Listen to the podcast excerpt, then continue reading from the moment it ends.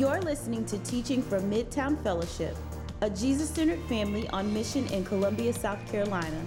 If you're interested in finding out more about us, our family of churches, or how to partner with us, go to Midtown Columbia dot com. Good morning. How are we?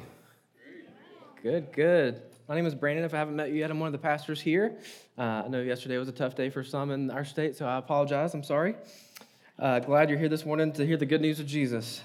Uh, we are teaching through major events in the life of David, and uh, two weeks ago we hit a landmine when we saw that the best of us, the, the man who killed Goliath by faith and by the same faith res- refused to kill Saul when he had the chance, this man after God's own heart uh, just completely blew up his own life. And he committed sexual assault and murder, uh, ruined many lives in the process, and it was just absolutely devastating. And then last week, we got the great news that God doesn't quit on David despite his massive failure. God sends Nathan to pursue and confront. And David repents and writes Psalm fifty-one, this beautiful treatise on sin and God's grace. And, and yet, despite his repentance, David's failure with Bathsheba was not his only arena of failure.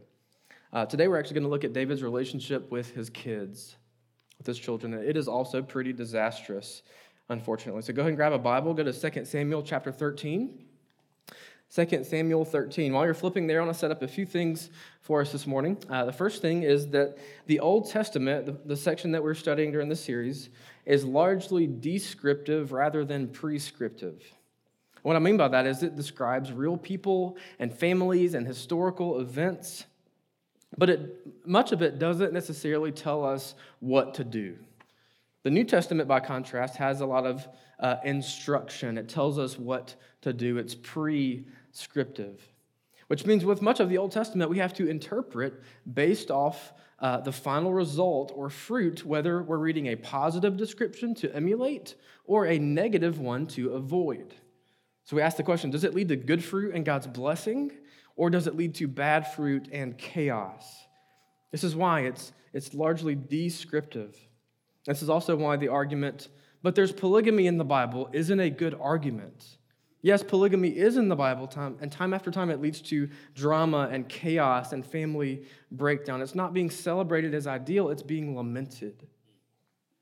So in David's relationship with his kids, we get negative descriptive that we can use to draw out some biblical principles to apply to our lives. And then secondly, to fully understand the breakdown, we need to know God's design for families. So I have a, a little uh, image for you here. Uh, this is God's intended design for families. All parents pass things down to their children. So the question is not if, but what we are passing down. And God's intent was for families to pass down wisdom and love and grace and discipline from each generation to the next, parent, grandparents to parents to kids, telling of God's great works and faithfulness and creating this beautiful cascading waterfall of grace and goodness. But sin has ruined the spiritual inheritance of families. And instead of this beautiful waterfall, uh, generational sin and foolishness and pain are actually mixed in with whatever good is handed down. So this is the reality that we find ourselves with, with all of that red mixed into the waterfall that's cascading down from generation to generation. So some of you inherited all kinds of pain, and you need to know that that wasn't God's intended design. And others of you have incredible, grace-filled, godly families where you struggle to find anything that was wrong with them. That's a massive blessing. But we all inherit sin and pain and foolishness through our bloodline, just to varying degrees and varying forms. This just happens through nature and nurture. Now, one of the Ten Commandments is to honor your father and mother, and there's no caveat in there. It doesn't say honor them as long as they were rock stars. It just says honor them. So uh, we should take that seriously. If we aren't, our culture doesn't always take that seriously, that we should honor our parents. That they, well, many of them did the best that they could, and, and we should spend some time on the good our families have passed down to us. The goal is not for us to become a cynical millennial who kind of had it made, but still foolishly blames everything bad on their life and their parents. That's not the goal here. But even from a framework of honoring them, we can still recognize the negative things they pass down to us. the sin patterns, the, the pain, the foolishness that somehow just oozes out of you. One quote that I love about this, I think this is so good. Jesus might live in your heart, but grandpa lives in your bones. Isn't that good? That's a killer quote right there. Jesus might live in your heart, but grandpa and grandma and mom and dad, they live in your bones. This is oversimplified, but it may be helpful to think of maybe one word that you might have inherited from those who came before you, from your mom, your dad, your, your grandma, your grandpa. For, for some of you, it's anger. For others, it will be depression, fear, apathy, disengagement, bitterness, dishonesty, jealousy, pettiness, self-loathing, pride. This exercise may help some of you go right up your family tree and just go boom, boom, boom, boom. Oh gosh, now understand me. Grandpa really does live in my bones after all. But the goal for all of us is to reduce the red waterfall of pain and foolishness and increase the good waterfall of grace and wisdom, for us to be the place where generational sin stops and generational blessings start. So today we're going to zoom in on a particularly troubling story with David's children. And uh, for David as a father, we're about to see some major breakdowns and some very troubling things get passed down. So for those of you who are parenting, who are planning to parent someday, we can learn some practical things for our lives here. And for all of us, we might see some ways our parents didn't quite nail it and how that's affected us, and we'll address that at the end. So before we get started reading the passage, I'd love to pray for our time today. Uh, Father, thank you for uh, the gift of gathering this morning with your people. Um, thanks for the opportunity to open up your word and look at um, what you have to say about life. And I know that this morning's content will be will be difficult for some, and uh, that many of us have, have inherited some uh, some red, some some waterfall uh, that isn't quite as good. Um, and I know we're going to look at an example in David's life where we see that on crystal clear display. And I pray that you would encourage us and challenge us and uh, equip us with your truth this morning, uh, that you would uh, set us free with the hope that uh, you can break any generational sin, uh, that nothing is more powerful than your grace, um, and that you are at work to uh, bring us into your family uh, and teach us how to stop uh, the red waterfalls that we've inherited. So I pray for your grace and your mercy this morning. We all need it. I pray for your spirit to speak in ways that only your spirit can. We love you. Amen. All right, let's get right into the story. Second Samuel thirteen, starting in verse one. Now Absalom, David's son, had a beautiful sister whose name was Tamar. And after a time, Amnon, David's son, loved her. Problem here, Amnon loves Tamar, his half-sister. Uh, this is not brotherly love. This is sensual desire. He wants her. And First Chronicles three actually tells us that David had nineteen sons and one daughter by at least eight wives, and more sons and daughters by his concubines. This is problem number one. Too many baby mamas, okay? Too many. Leads to breakdown. All sorts of other family problems. Verse two, and Amnon was so tormented that he made himself ill because of his sister Tamar, for she was a virgin, and it seemed impossible to Amnon to do anything to her. Doesn't just want her, he's lovesick. Verse three, but Amnon had a friend whose name was Jonadab, the son of Shimeah, David's brother. And Jonadab was a very crafty man. And he said to him, O son of the king, why are you so haggard morning after morning? Will you not tell me? So Amnon's crafty cousin notices something is wrong and presses him to figure out what. Amnon said to him, I love Tamar, my brother Absalom's sister. Jonadab said to him, lie down on your bed and pretend to be ill. And when your father comes to see you, say to him, let my sister Tamar come and give me bread to eat, and prepare the food in my sight, that I may see it and eat bread, eat it from her hand. So on the surface, this seems strange, but the true genius of Jonadab's plan is he tricks David into leveraging his fatherly and kingly authority to put his own daughter in harm's way. Verse six. So Amnon laid down and pretended to be ill. And when the king came to see him, Amnon said to the king, please let my sister Tamar come and make a couple of cakes in my sight, that I may eat from her hand. Then David sent home to Tamar, saying, Go to your brother Amnon's house and prepare food for him." It appears to be just a caring dad here, but as we'll find out later, there are some deep-seated issues with David's heart toward his sons. Verse eight, "So Tamar went to her brother Amnon's house where he was laying down, and she took dough and kneaded it and made cakes in his sight and baked the cakes. And she took the pan and emptied it out before him, but he refused to eat. And Amnon said, 'Send everyone out from me.' So everyone went out from him." Like two weeks ago with Bathsheba, there's an abuse of power here. No one stops to say, wait, this doesn't seem right. As David's oldest son, Amnon is the future king, so they just obey him. Verse ten, "Then Amnon said to Tamar, 'Bring the food into the chamber that I may eat from your hand.' And Tamar took the cakes and she made that she made and brought them into the chamber to Amnon, her brother." Remember the craftiness of Jonadab's plan. Uh, David, her dad, and the king told her to take care of Amnon. She doesn't really have options here. She's stuck.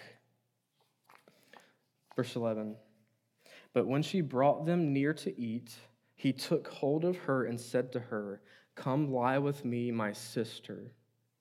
She answered him, 'No, my brother, do not violate me, for such a thing is not done in Israel. Do not do this outrageous thing. As for me, where could I carry my shame? And as for you, you would be as one of the outrageous fools in Israel. Now, therefore, please speak to the king, for he will not withhold me from you.' But he would not listen to her, and being stronger than she, he violated her and lay with her." So this is just utterly wicked and sickening. He has no ability to hear her pleas, no recognition that she's an image bearer of God or his sister, just wants her, so he takes her and violates her. So for those of you who relate to Tamar on a personal level, I am beyond sorry. I would encourage you to go back to our sermon from two weeks ago when we addressed sexual sin and sexual assault more in depth. I'd also encourage a book called Rid of My Disgrace. Uh, it's actually written by sex victims of sexual assault, two vic- victims of sexual assault, and it's actually based on this passage where she says, "Where could I go with my disgrace? Where could I carry my shame?" But for all of us, I want to make sure we're connecting the dots of the larger story here, because uh, back in Second Samuel eleven is when David forces himself on Bathsheba, and then in the cover-up murders her husband Uriah. Uh, chapter twelve is what when Nathan confronts him, uh, what we talked about last week. And here we are in Second Samuel thirteen, just one chapter later. And David's son, Amnon, is raping his half-sister Tamar. And certainly some time passes there. David and Bathsheba lose a child and then give birth to Solomon, and David wins a war. But even with all of that time lapse, the Bible is clearly connecting how quickly the effects of David's sin have generational impact on his children's lives. Chapter after chapter. And it keeps going bad from here. Amnon's so-called love for his sister turns to hatred as he's just washed over with shame. He's used his strength in a way that exposes his deepest insecurity and brokenness and emptiness. And like his father, Amnon can't deal with the consequences of his actions. So he doesn't own it, and he doesn't walk in the light. He just tries to get rid of it. And he gets others to do his dirty work for him. This is generational sin at its clearest. This is the red waterfall coursing through generations. Pick back up in verse twenty. "And her brother Absalom said to her, 'Has Amnon your brother been with you? Now hold your peace, my sister. He is your brother. Do not take this to heart.' So Tamar lived, a desolate woman, in her brother Absalom's house. When King David heard of all these things, he was very angry. But Absalom spoke to Amnon neither good nor bad, for Absalom hated Amnon because he had violated his sister Tamar." So two different responses from Absalom and David. David is very angry, which is great and appropriate. He should be. Uh, but he does nothing in response. Some manuscripts actually add that he didn't do anything. By contrast, Absalom's anger is put into action. He actually welcomes his sister into his house, and he secretly plots revenge against Amnon. And the next verses tell us he waits two full years for this incident to fade in anyone's mind, and then he actually tricks David into sending Amnon into the woods with him, and there he gets him drunk and has him murdered. So he handles the situation in an unrighteous manner, but his heart is right that something has to be done. And the whole thing is just an utter tra- tragedy. David's uh, daughter is raped. His third son murders his firstborn. Absalom then flees into hiding and is estranged from his father for five years. And then he attempts to steal the throne from his father that he no longer respects. And David ends up running from Absalom for the last third of his life. So in the first season of his life, he's always on the run from Saul trying to kill him. Now he ends up running from his own son who's trying to kill him. And eventually Absalom is killed, but it's a miserable, tragic ending for the most celebrated king in Israel's history, for the man after God's own heart. So in light of this, I just want to give us a few things that, that form a framework for how to think through some of the fails that we see here in David. I have a few insight and applications for us. The first one is this: parents have to steer their child's character for their long-term good. Parents have to steal, steer their child's character for their long-term good. And this requires an enormous amount of time and energy and effort. You guys who are parents in the room know that parenting is incredibly difficult.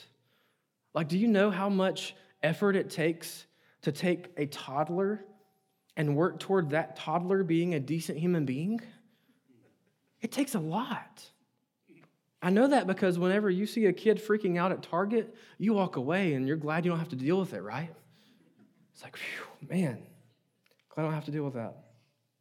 It's an enormous amount of responsibility and work to shape the direction of a child's character. This is why so many of us are tired all of the time. One of my friends says that his favorite thing about his kids' bedtime is that he gets a short break from constantly making decisions about how to respond to their behavior. Just no decisions for the next two hours. It's glorious. And there are a lot of important details we don't know exactly in this story, but here's what we know for sure. In Amnon's life, he fails miserably. He's completely overwhelmed by his sinful desire. He loses any sense of self-control and has this unbelievably huge uh, sin against his sister. So let's call it this big X in his life. I have a little chart. The big X, the incident. And when that happens, David does nothing. He doesn't step in. He doesn't engage. He gets mad, but he doesn't correct. He does not discipline his son. And this isn't a one-time thing. Later in First Kings one, verse six, when his son Adonijah is trying to overthrow his throne, literally usurping his authority, it says this. Have this on the screen too. David had never at any time displeased him by asking, "Why have you done thus and so?" We don't know for sure about Amnon, but at least in Adonijah's life, David never questioned him because he did not want to displease him. This was a recurring theme in David's life. And too many parents are only focused on reactive dis- discipline when the X happens. Like, what do we do now? How do we engage? But biblically, proactive engagement and discipline before the X is just as, if not more important than the reactive part. Hebrews twelve gives us some rich insight into all this. This will be on the screen. Hebrews twelve, starting with verse six. For the Lord disciplines the one he loves and chastises every son whom he receives. So we have two very different words here used for discipline and chastise or punish. The Greek word translated discipline is uh, padeo, which means to train, teach, instruct, or correct. The Greek word translated chastise, mastigu, means to punish or scourge. So in oversimplified terms, the training and teaching and instruction are happening before the X happens to try to keep the X from happening. And when the X does happen, that's when the chastisement or punishment comes, to keep it from happening again and again in worse ways, all for our good and the shaping of our character. Picking back up in verse nine. Besides this, we have had earthly fathers who disciplined us, and we respected them. Shall we not much more be subject to the Father of spirits and live? For they disciplined us for a short time as it seemed best to them. But he disciplines us for our good, that we may share his holiness. For the moment, all discipline seems painful rather than pleasant, but later it yields the peaceful fruit of righteousness to those who have been trained by it.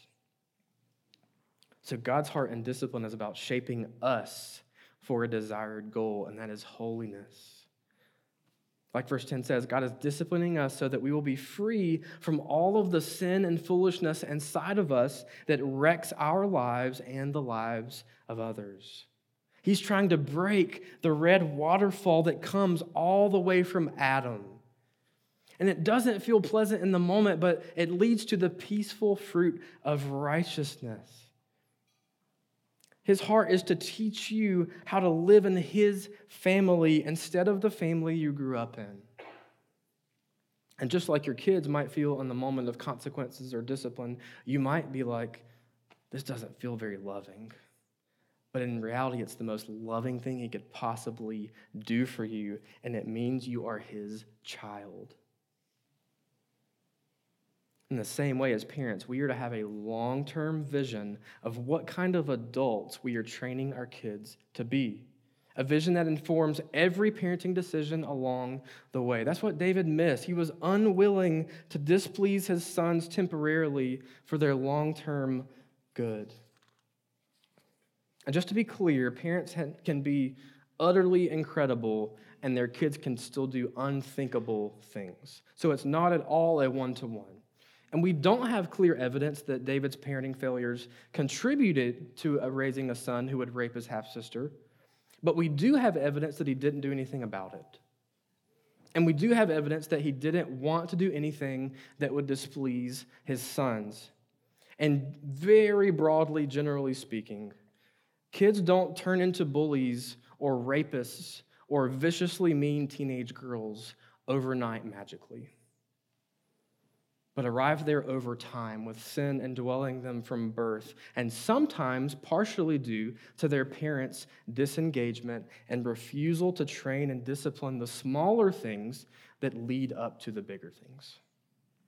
So this text would indicate for us that an undisciplined child grows up to be a dangerous adult.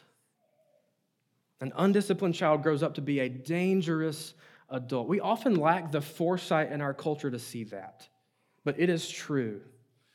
Just like Amnon, kids who are undisciplined have an inability to deny their urge for instant gratification. They are used to using whatever means necessary to get what they want. It's just that at seventeen or twenty, they can cause a lot more damage than they could at three, when their misbehavior and tantrums were at least a little bit cute. Not only that, but an undisciplined child also grows up to be a disliked adult. One non-Christian book I read talked about how, as a parent, one of your jobs is to raise a child that you like being around. And this was not a selfish or facetious argument. The argument is, if you raise a child that you like, the odds are his peers or her peers and superiors are going to like them as well. And they're going to be set up for success in life. And the author says that, that no one else on this earth is going to like your kid more than you do. So if you don't train them properly, you are setting them up to be disliked and lonely and miserable, to not have any friends and not be able to hold a job. Because the punishment that other people dole out on their misbehavior and immaturity is going to be far worse than what you would have done. So refusing to displease them and train their character out of some misguided sense of love is actually incredibly unloving. I think about that when I read that David didn't do anything in response to Amnon. So his other son, Absalom, said, well, I'll kill him then. I'll kill him. David's lack of action led to a more extreme response by someone else. And it's interesting to note that the two sons of David, we are specifically told he doesn't discipline, Amnon and Adonijah, both end up murdered.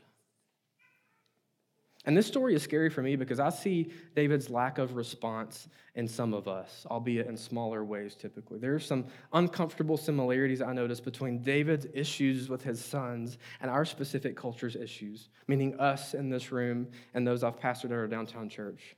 Because David's issue was that he didn't want to displease his sons. He wanted them to have it easy and not rock the boat. He had a misguided love for his sons that led him to not step in and engage and discipline and shape his kids' characters in the ways that he should have.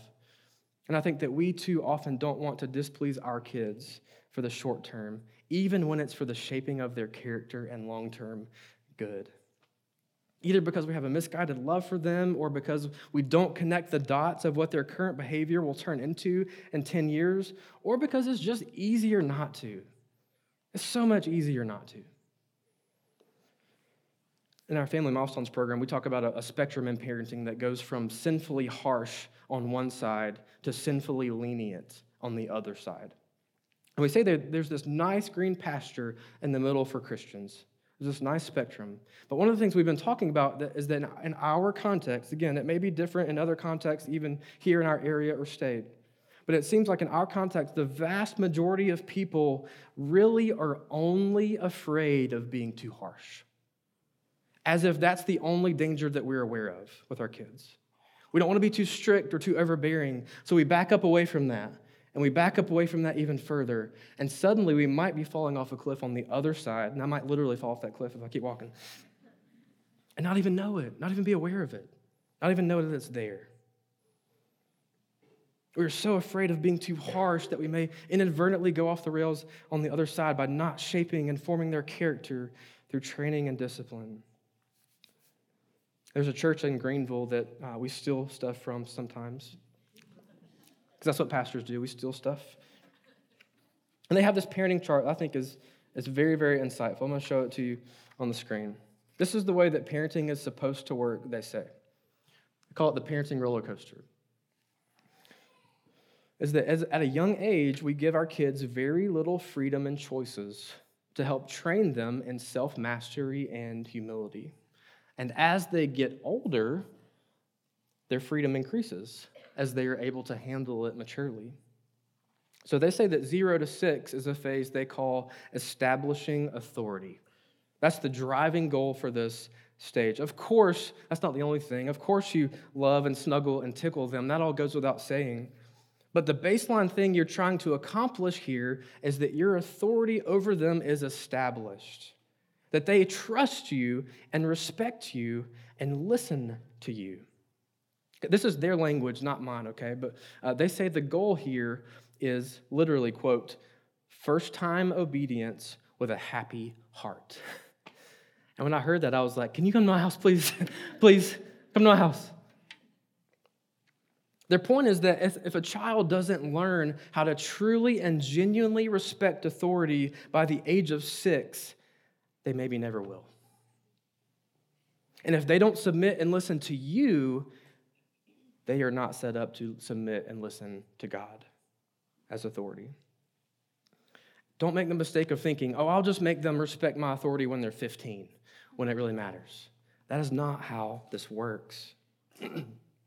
So in the early stages, temper tantrums are a child's way of jockeying for authority or demanding their own way. And you have to establish your authority over them and not allow them to manipulate you with their behavior or tantrums.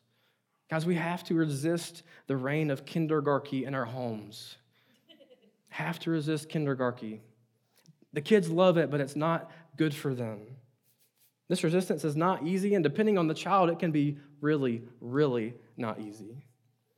But you can do it. You are much older than them and smarter than them and more cunning than them. And I believe you're more stubborn than them, okay? I believe you can do it. And in this, we are laying a foundation for the rest of their life, for them to have a heart that submits to authority and learns to trust that mommy or daddy or God is actually smarter than them and worth listening to. And if they don't learn how to do this with you, they are in a world of trouble later on. The next stage, seven to thirteen, they call developing responsibility. Developing responsibility. This is where you give them weight to carry. You give them tasks that overwhelm them so they realize they still have things to learn.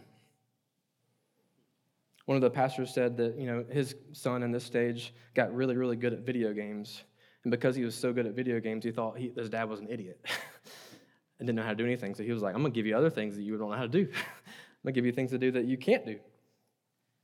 And they say, trust me, the last thing you want is for other thirteen-year-olds to raise your thirteen-year-olds. It's a horrible idea. Ideally, you want them to instead to learn that their friends, other thirteen-year-olds, are probably idiots. And that you are actually way smarter than their friends, and that you know things about dating and sex and substances and spirituality and all of the things. And then the last stage, fourteen to eighteen, is called facilitating independence, where you are giving them more and more freedom to launch them out as healthy, mature adults. And they say that what comes after this entire chart over there on the right is friends.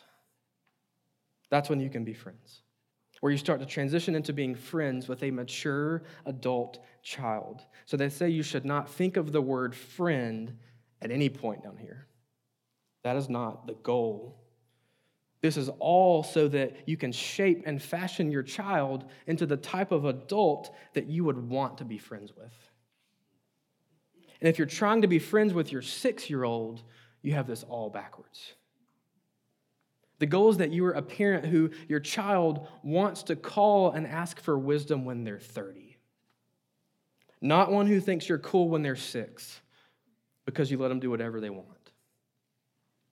And after showing this first chart, they say the problem is that in our culture, because we have a similar issue David did, and we don't want to displease our kids, we actually do the opposite. Here's what they say we do in our culture. Go ahead. There you go. There you go. We do the opposite in our culture. What most American parents do is start with maximum freedom. So when our kids are two or three, we let them do whatever they want for the most part. We follow them around and make sure they don't kill themselves. But other than that, we just let them run the show. Decide what they want to do, give them an overwhelming amount of options. Because when they're this young, there's only there's only so much damage they can do, right? If you've kid-proofed your house, there's only so much damage they can do. So we let two-year-olds decide what time they go to bed and run ourselves into the ground with exhaustion. We let five-year-olds dictate every meal we eat. We think in order to be loving parents, we have to give them choices in everything.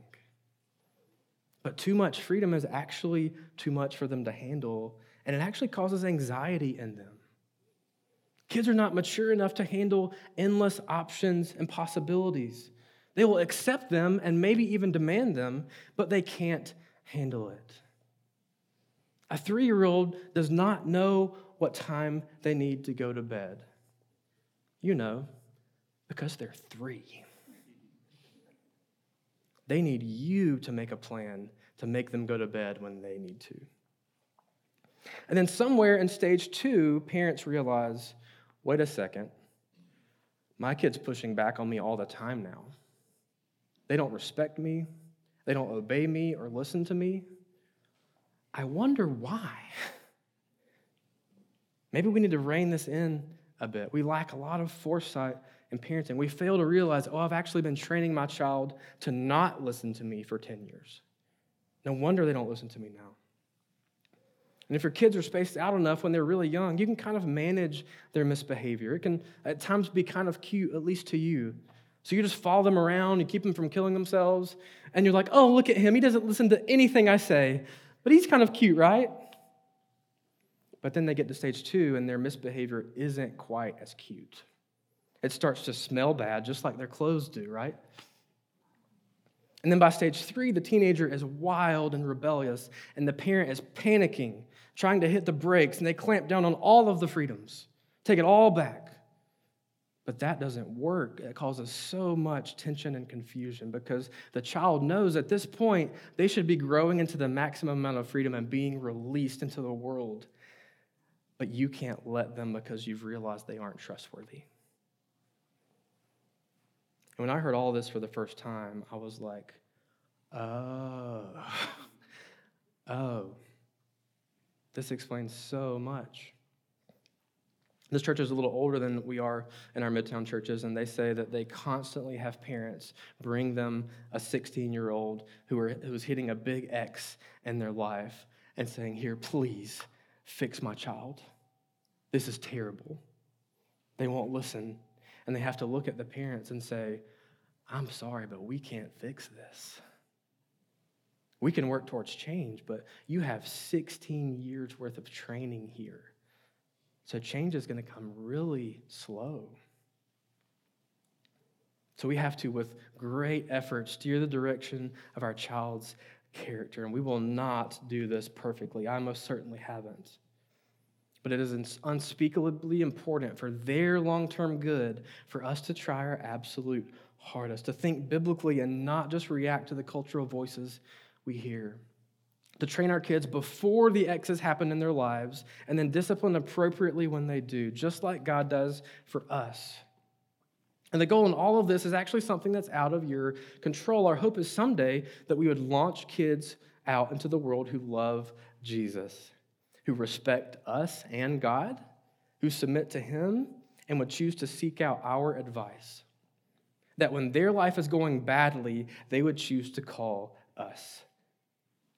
And we don't get to control that, but we can help make it more likely by engaging and staying involved in all of this, by thinking hard about the future person we want them to be and doing everything we can to get them there. Second insight, this would be the last one.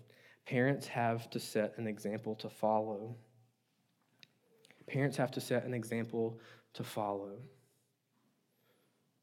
Again, all of us are passing down something. And you've got to realize you're giving your kids more than a financial inheritance, more than their genetics.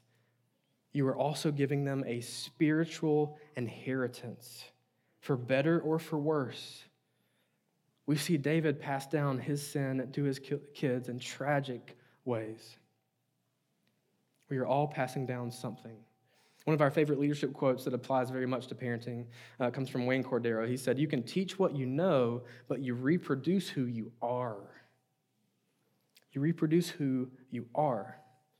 There's a reason why we have phrases like the apple doesn't fall from the, far from the tree. Right? That's certainly the case for Amnon and David, as we've seen today. Just like his dad, Amnon is controlled by his sinful sexual desires. He takes those desires out on a woman who doesn't have a choice, and then he can't deal with it after the fact, like father, like son. So it's not just that we pass down what we do, we pass down who we are. We pass down spiritual baggage, attitudes, perspectives. Who you are when no one is watching is impacting your kids in a spiritual way that's hard to describe, but very real nonetheless. Your attitude toward God is caught more than it is taught. Or we might put it this way. Lord willing, Jesus will live in your kid's heart, but you will live in their bones. You will live in their bones. And this is the hardest thing to deal with, because even if you're working your absolute hardest and trying your best to pass down a waterfall of God's grace and wisdom and love, we're all still passing down a mixture. And if you think you're not, come talk to me when you're sixty, and we'll see how that turned out for you. Every single one of us passed down some t- sin tendencies to our kids, and the only, only the categories and degrees are up for debate. That's it. You could even say it's not all your fault, and you wouldn't be totally wrong about that. We've all been affected in many ways, but we still own our own sin. Your dad's sin or mom's sin is not an excuse for your sin. It may help explain it, but it does not in any way excuse it. So as Christians, the way we give our kids an example to follow is we model what it looks like to follow and trust Jesus. We model what it looks like to trust him even when it's not easy. To grow to be a non-anxious presence by the power of God's Spirit, producing supernatural spiritual fruit in you. And by openly confessing and repenting in front of our kids and encouraging them not to follow in your wayward footsteps. And kids catch their parents doing all sorts of things all the time. We need for our kids to catch us being Christians. Our kids to catch us reading our Bibles and praying, and to show them that we are seeking and praying for Jesus to stop the brokenness in our waterfall. So earlier I mentioned the exercise of, of thinking about your parents and grandparents and maybe picking the one word or of sin or pain or brokenness that was passed on to you somehow through them. Now I want you to play that out twenty or thirty years down the road. For those of you who are parents in the room, and think about your kids listening to this sermon then. What might the red waterfall from you to them potentially look like? What word do you think they might pick for you in twenty or thirty years? Anxiety, manipulation, fear, cynicism, anger, unpredictability, apathy, laziness, gossip, duplicity, pride, addiction. And that's a heavy weight to think about. And the reality is that you are a sinner raising other sinners, and there will be things you pass along that you rather wish you would not have. But as with all sin, that reality is not as real as the reality of grace. Amen? And that grace breaks into our family lineages, into our waterfalls, in powerful and mighty ways. And every way that you fail as a parent, God is a perfect father whose son has died to redeem all of your parenting fails.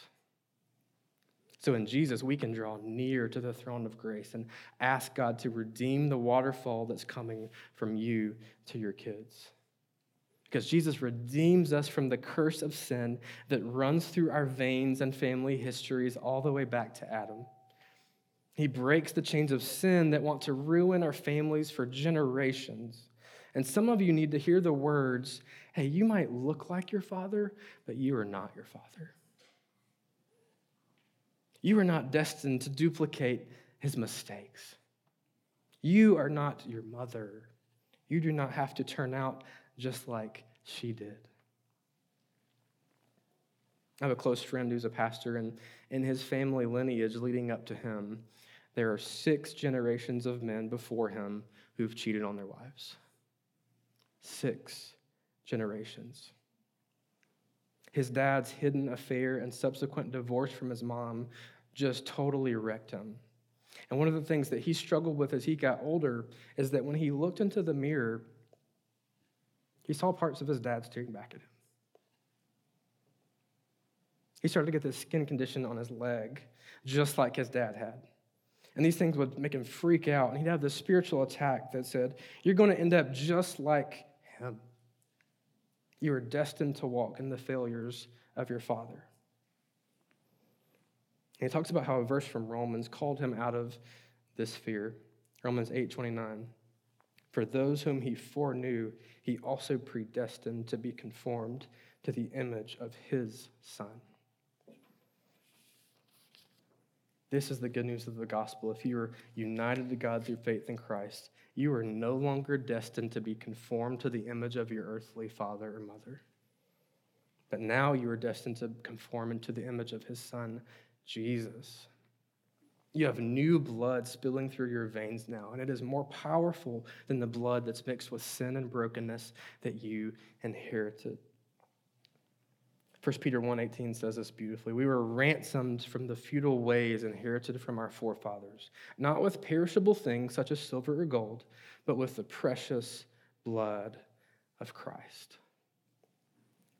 We have been saved out of futility and foolishness and ransomed to no longer have to re- repeat the same failures. That's such good news for those of us in Christ. So some of us are parents in the room. Uh, all of us are kids. So the question for all of us is, what are we doing with the red that we've inherited? What are we doing with our junk? When it comes to what's been passed down to us, Hebrews twelve says that generally our parents did the best they could. Some of us received all kinds of beauty and goodness, and praise God for that. But for those of you who have received a lot of brokenness and pain, here are three ways that we can respond as we wrap up. The first is live in denial. We can act like it has no impact on us. Just kick the, the can further down the road and deal with it someday, or let your kids deal with it. Number two, you can operate from a victim mentality. We can blame everything in our lives on what was passed down to us. We can refuse responsibility for our own stuff.